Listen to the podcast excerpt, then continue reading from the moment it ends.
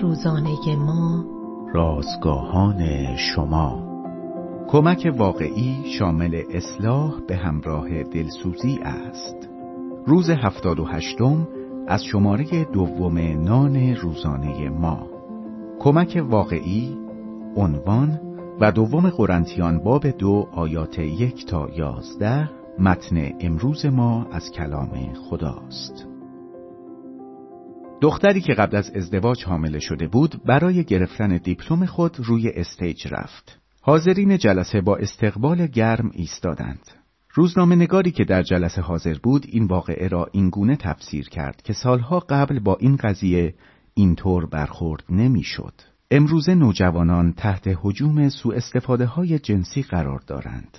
اگر این دختر بپذیرد که مرتکب اشتباه شده احتمالا او را خواهند پذیرفت و از خطایش چشم پوشی خواهند کرد.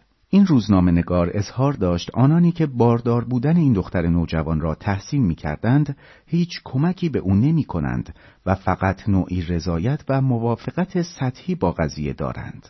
اگر این سخنان را روزنامه نگاری معمولی اظهار کرده پس ما نیز در مقام ایمانداران به مسیح باید با قضیه عمیقتر برخورد کنیم.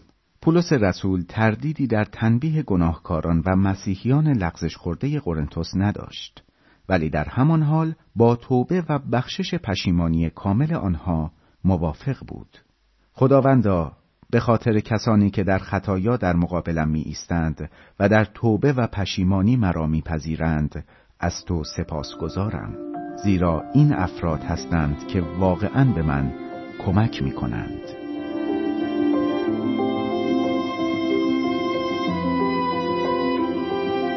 کلیه حقوق متن این اثر متعلق به انتشارات جهان ادبیات مسیحی است.